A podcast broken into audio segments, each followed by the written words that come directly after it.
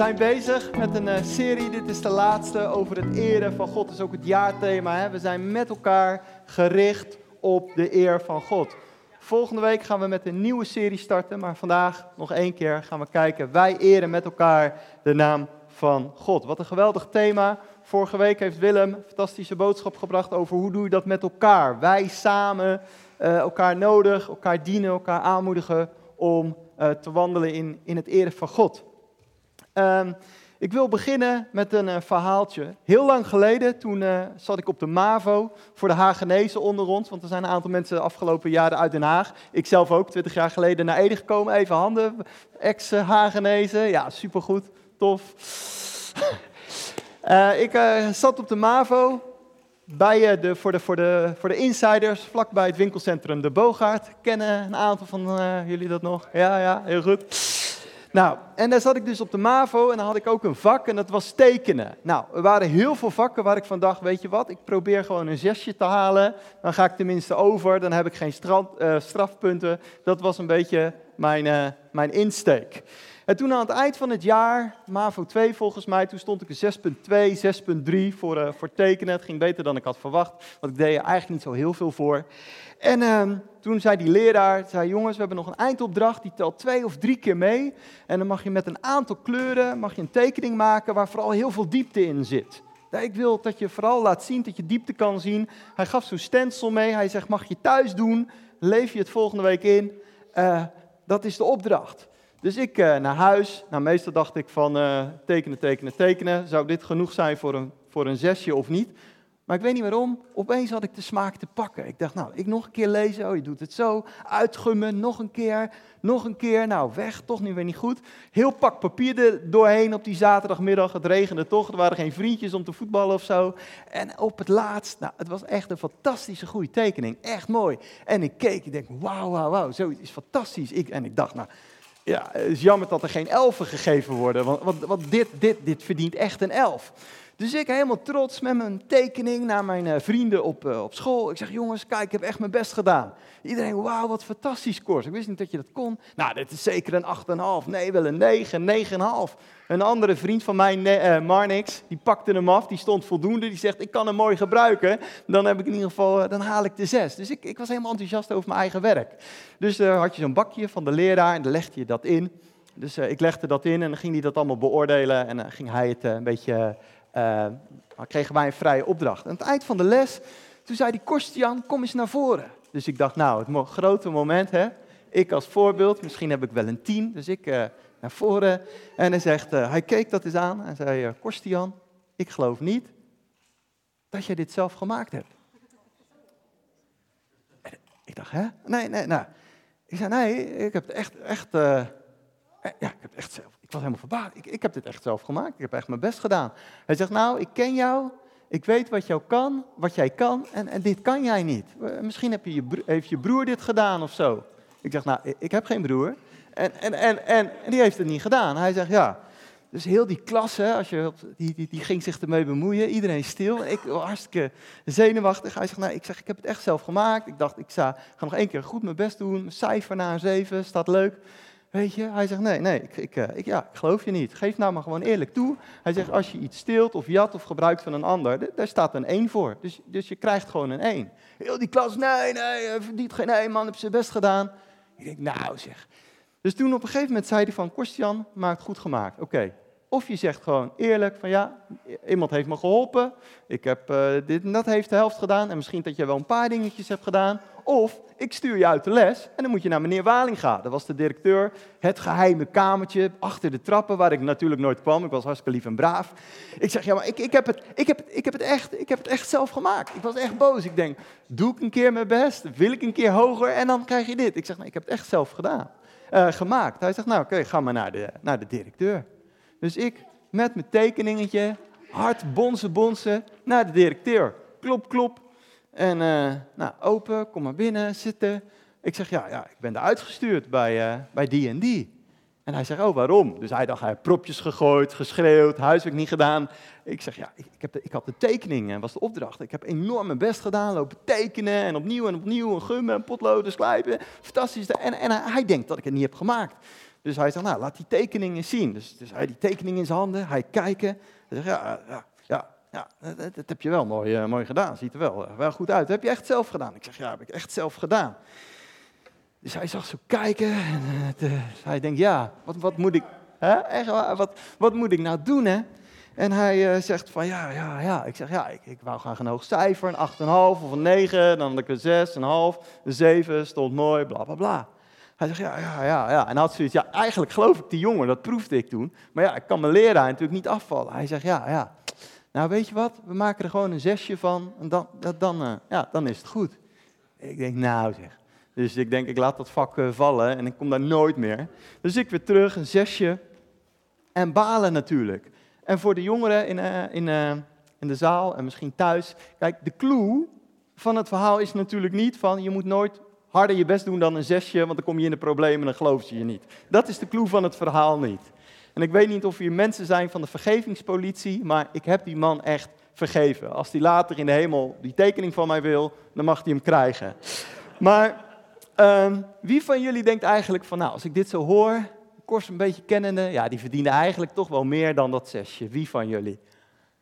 Ja, een aantal vingers, gelukkig. Nou, dan uh, was dit het einde van de preek. Fijne, fijne zondag verder.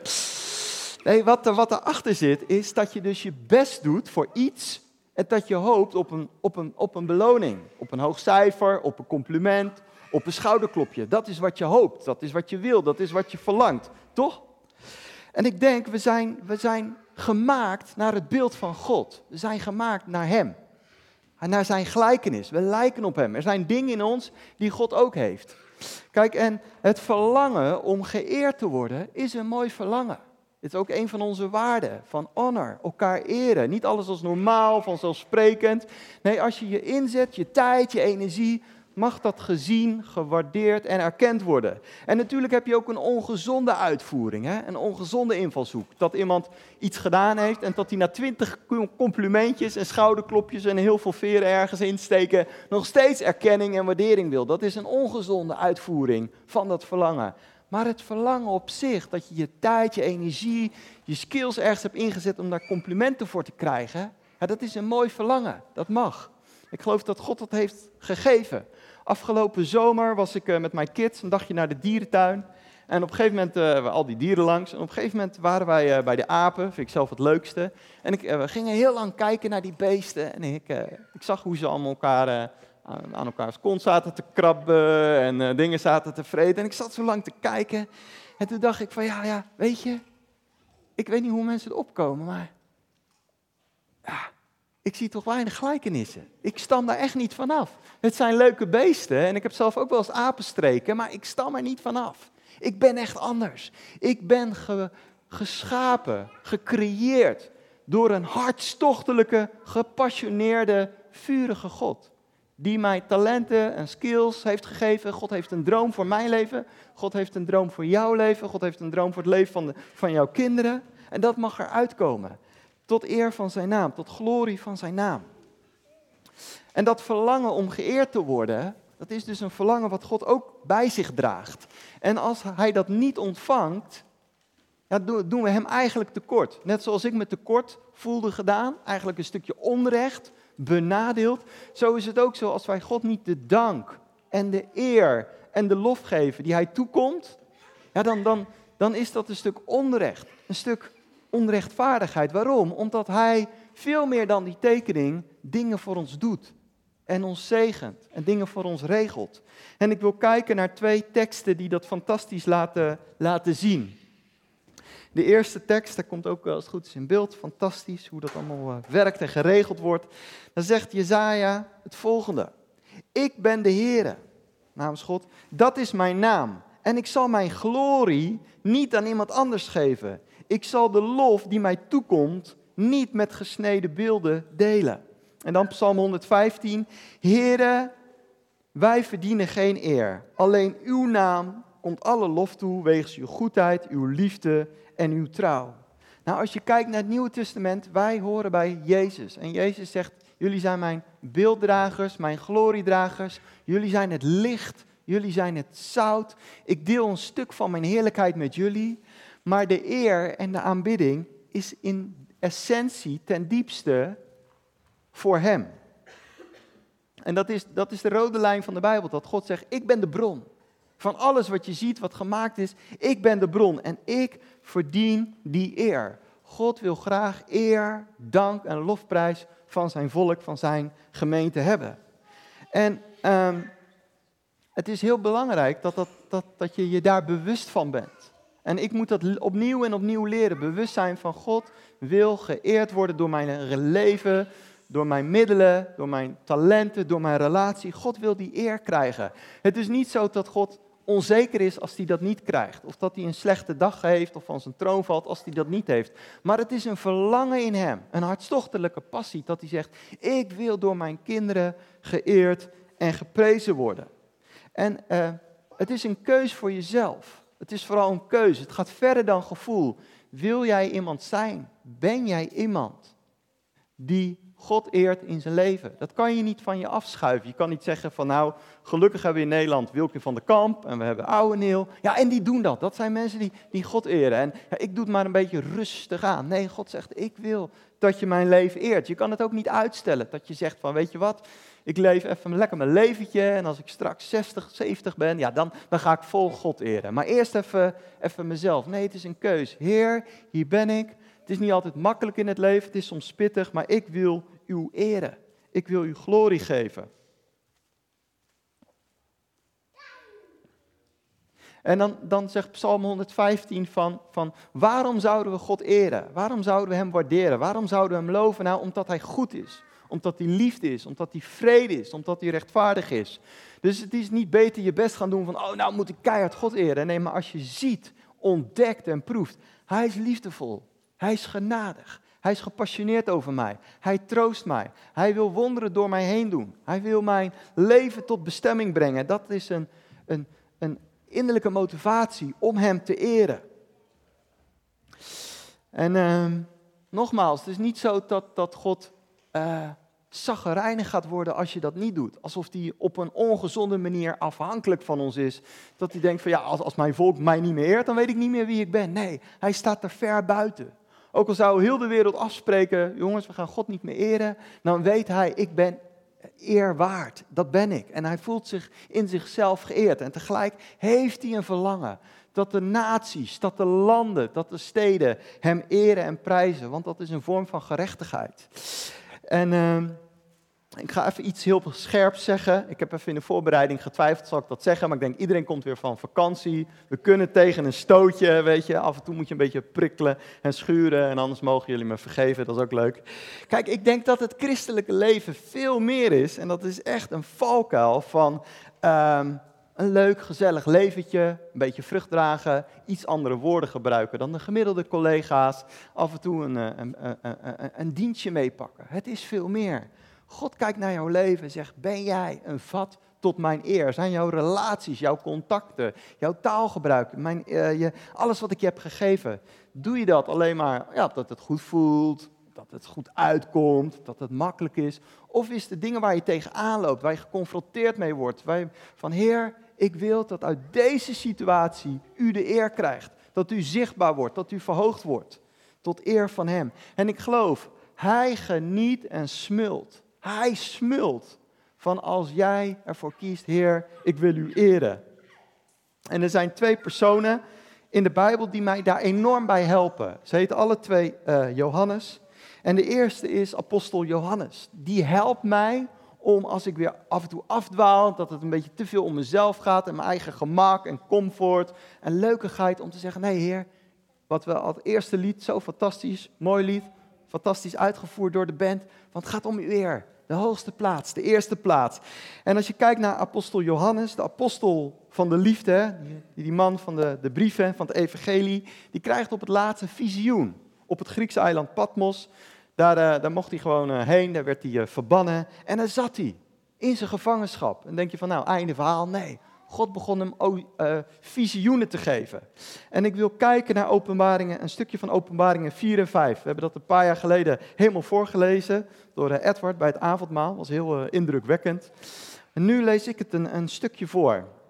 En de, openbaringen vier... Ik lees alvast. En dag, en, dus dat, daar is de troonzaal van God. Daar is de glorie en de heerlijkheid van God. En daar staat, dag en nacht herhalen ze. Heilig, heilig, heilig is God, de Heer, de Almachtige. Die was, die is en die komt. En telkens als deze wezens lof, eer en dank brengen aan degene die op de troon zit, aan God, en die eeuwig leeft, werpen de vierentwintig oudsten zich neer. Voor hem die op de troon zit en aanbidden hem, die leeft tot in eeuwigheid. En ze leggen hun kransen, hun kronen voor zijn troon met de woorden, u komen alle lof, macht, alle lof, eer en macht toe. Heere onze God, want u hebt alles geschapen. Uw wil is de oorsprong van alles wat er is. En toen zag ik dit. Degene die op de troon zat, had in zijn rechterhand een boekrol die aan beide kanten beschreven was met zegels. En was verzegeld. En ik zag een machtige engel die met luide stem uitriep. Wie komt toe de zegels te verbreken en de boekrol te openen?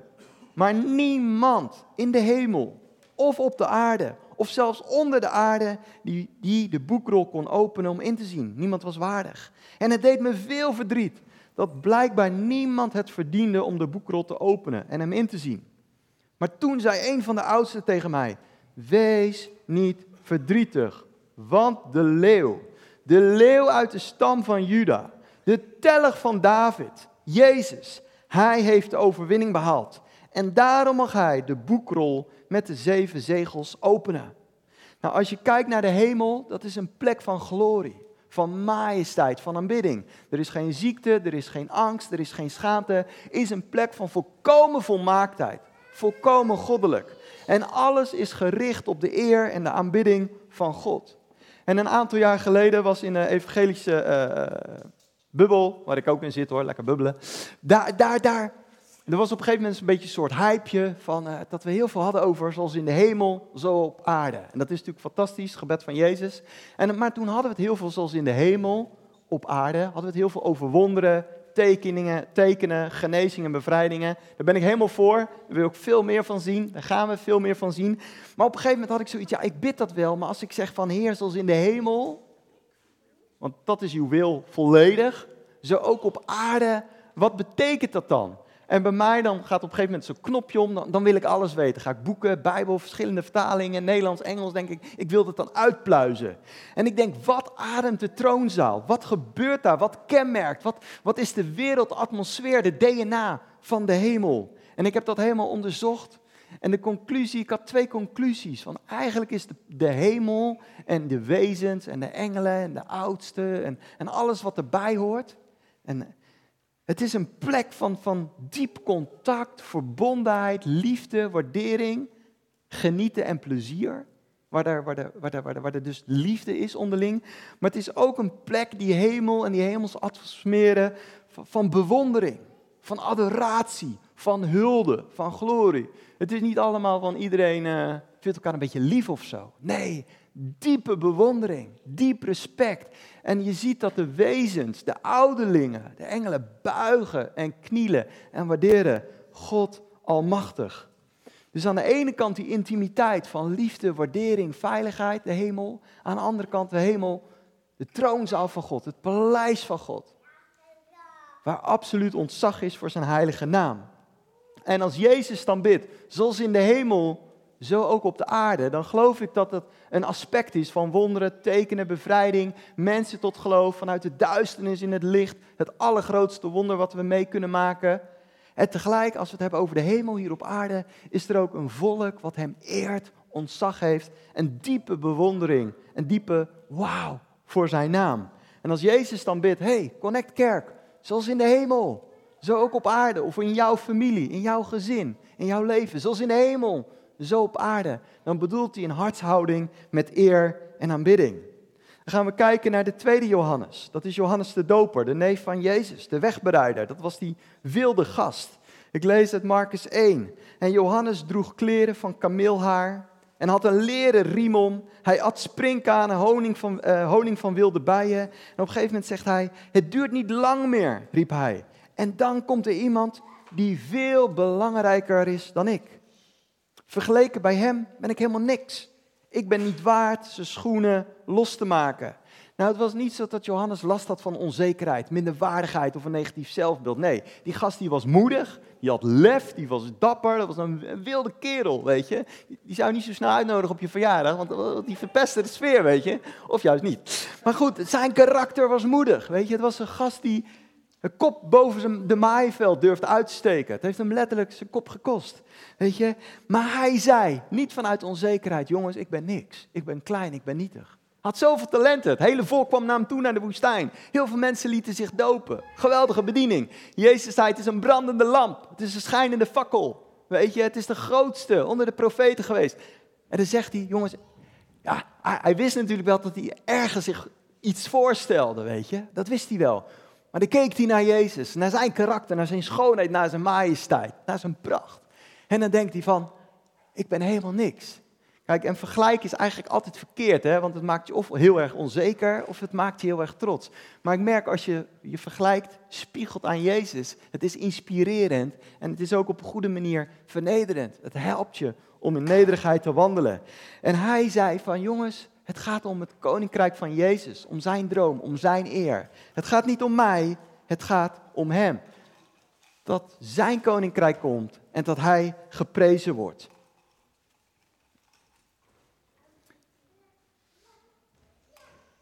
En weet je, afge- even, even een, een zijbruggetje, ik waai altijd een beetje uit, hè.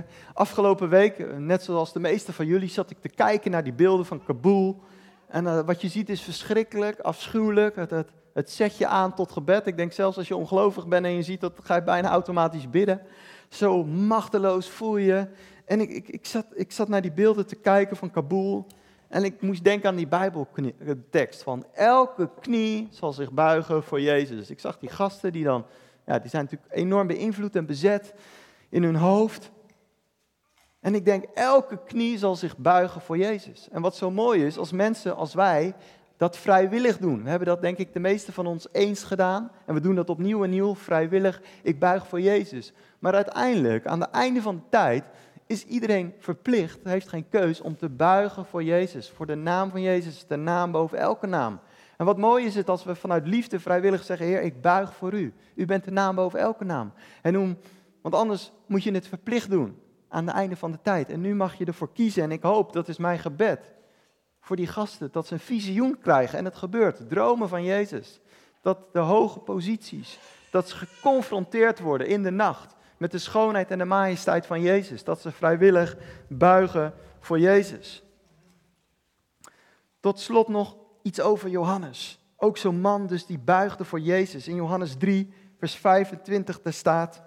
Op een dag hadden de discipelen van Johannes met een Jood een meningsverschil over de vraag hoe het kwaad kon worden afgewassen.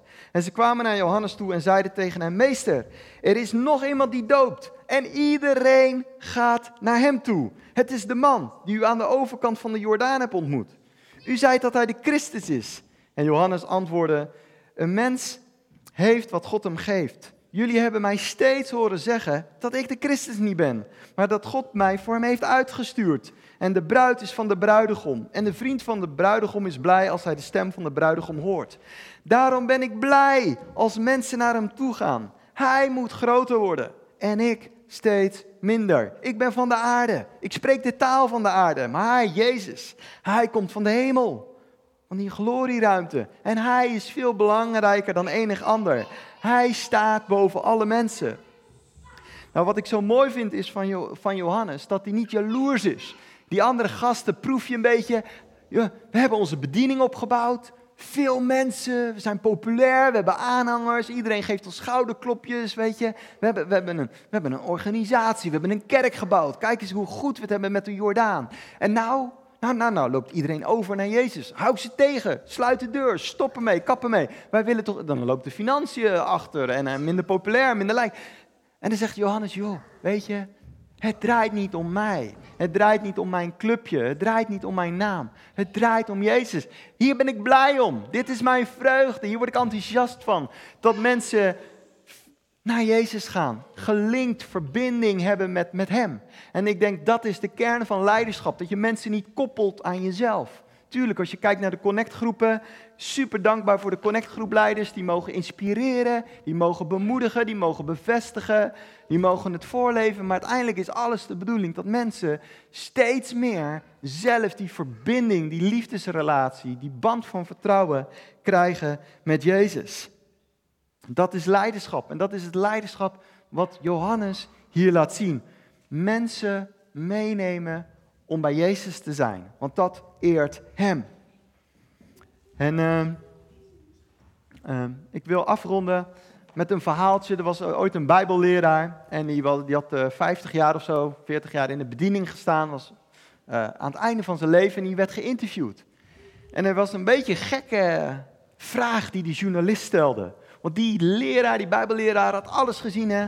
veertig jaar, alle hoeken van de, van de kerk en alle continenten. En die man die vroeg van, joh, wat is nou de grootste zonde in de kerk? Wereldwijd, hè? Dus niet over Nederland, maar wereldwijd, als je kijkt.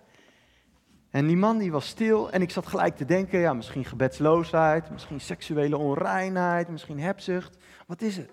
En die man zei, de eigen ambitie. Te gaan voor de eigen eer en je eigen naam is de grootste kerk, uh, is de grootste zonde in de kerk. Want dat houdt tegen om het koninkrijk van God ten volle te laten doen. Wat als er mensen meer een houding hebben om de eer van God te zoeken en andere kerken te eren, om samen te groeien. Hij zegt, als, als, als, als die zonde niet zou bestaan, dan zou de kerk gigantisch een potentie waarmaken. En laat het gaan, zei hij. Hij zei dat bijna huilend. Laat het gaan om de eer van Jezus. En dat is niet harder je best doen. Het gaat dan vooral om overgave. En ik wil het laatste plaatje. Ik hoop dat hij erop kan komen. En dat gaat over overgave. Het gaat niet harder je best doen. Het gaat over overgave. Dit beeld kennen we natuurlijk van verschillende films. En de witte vlag. De witte vlag is een beeld van overgave. Als je hebt gevochten, je hebt gestreden, je bent moe en je hebt zoiets. We gaan de oorlog verliezen, we kunnen niet meer. Dan kwam er iemand met de witte vlag. En die witte vlag was een teken van overgave. Van, ik laat het los. Ik geef me over. U bent de leidsman. En dan was het vaak gedwongen. En wij mogen als het ware dit nieuwe seizoen die witte vlag pakken. Voor het eerst, opnieuw, of op, op zeggen van, Heer, ik geef me over. U bent de leidsman. Het gaat om uw eer. En misschien zit je hier en zeg je van, joh, ik heb een hele goede periode gehad. Afgelopen zomer kan ik echt met volle overtuiging zeggen, en dat is genade natuurlijk. Ik leef voor de eer van God, voor de glorie van zijn naam, voor zijn roem. Ik sta op van Heer, hoe kan ik u eren? Dat is fantastisch, geweldig. Hou dat vast en inspireer uh, daarin. Maar ik geloof voor het nieuwe seizoen, ik weet niet wat we tegenkomen, welke beren, reuzen, uh, corona monsters, delta monsters, of weet ik het wat allemaal op ons afkomen, dat weet ik allemaal niet. Maar ik weet één ding, de houding is overgave aan God. Heer, hier ben ik. Hier ben ik om uw wil te doen. Dat u de eer krijgt van uw naam. Ik wil een moment bidden. En uh, ook voor de mensen thuis. Misschien uh, is het nog even lastig. Hou nog even vol. We zijn bijna aan het einde. En ik wil echt jullie thuis, ook als je later luistert, jullie zegenen. Ja, liefdevolle Vader, dank u wel dat u gepassioneerd over een ieder van ons bent. Dat u trouw bent, dat u goed bent, dat u liefdevol bent, dat u genadig bent. Dank u wel dat u goede plannen met een ieder van ons heeft. Jong en oud. U heeft goede plannen met ons. En dank u wel dat we een leven mogen leiden. Tot uw eer, tot uw glorie, tot opbouw van uw koninkrijk. En ik wil bidden voor mezelf, voor ons allemaal, voor de hele gemeente. Dat we een gemeente zullen zijn die gericht zijn met elkaar op uw eer, op uw glorie. Vader, we geven ons opnieuw over. We geven ons opnieuw, misschien voor het allereerst, misschien voor de duizendste keer, geven we ons over en zeggen we, Heer, hier zijn wij.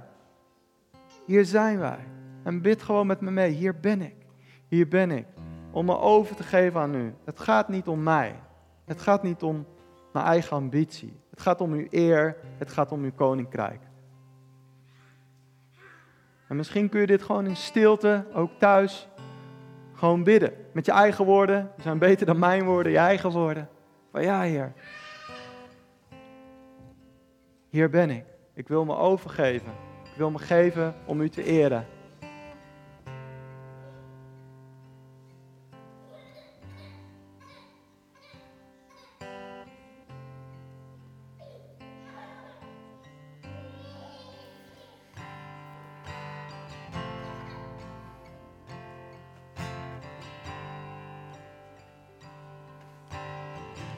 En bid het gewoon uit in stilte of zachtjes. En weet dat God, dat God zegt, dankjewel dat je mij opnieuw wil eren. Dankjewel dat je opnieuw die keuze maakt om te leven voor mijn eer. En ik geef je kracht. Ik geef je moed. Ik geef je energie. En misschien dat je voelt van ja, maar er zijn zo grote problemen in mijn leven. En dat, dat houdt me af van hem te eren. En dat God zegt, als je mijn eer zoekt, als je mijn eer zoekt, kom ik je tegemoet. In je nood, in je probleem. Laat mijn eer focus zijn in je leven. Zoek mijn eer en leef.